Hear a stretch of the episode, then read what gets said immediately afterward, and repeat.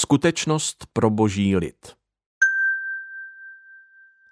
Nyní však Kristus dosáhl význačnější služby, tak jako je i prostředníkem lepší smlouvy, která je založena na lepších zaslíbeních.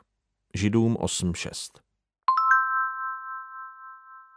Podle Židům 8.6 je Kristus prostředníkem nové smlouvy. Co to znamená? Znamená to, že jeho krev, krev smlouvy, Lukáš 22.20, Židům 13.20, nám přinesla naplnění božích zaslíbení.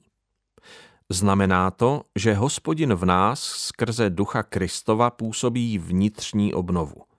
A znamená to, že Bůh nás proměňuje, když uvěříme, že On se pro nás v Kristu stal vším. Za novou smlouvu bylo zaplaceno krví Kristovou. Byla uvedena v platnost Kristovým duchem a my si ji můžeme přivlastnit vírou v Krista.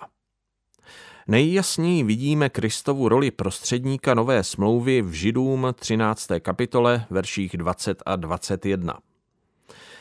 A Bůh pokoje, který vyvedl z mrtvých velkého pastýře ovcí pro krev věčné smlouvy, našeho pána Ježíše, ať vás zdokonalí ve všem dobrém k vykonání jeho vůle, čině v nás to, co je před ním příjemné, skrze Ježíše Krista, jemuž buď sláva na věky věků.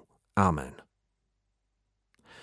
Slova čině v nás to, co je před ním příjemné, popisují to, co se stalo, když Bůh vepsal svůj zákon do našich srdcí.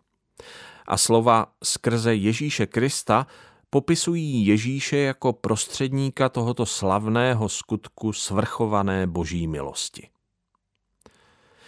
Smysl Vánoc není tedy pouze v tom, že Bůh nahradil předobraz skutečností. Smysl Vánoc je také v tom, že máme k této skutečnosti přístup. Bůh ji vepsal do našich srdcí. Dar spasení a duchovní obnovy nedává Bůh pod stromeček, abychom si ho odtamtud sami vzali a z vlastní síly odnesli.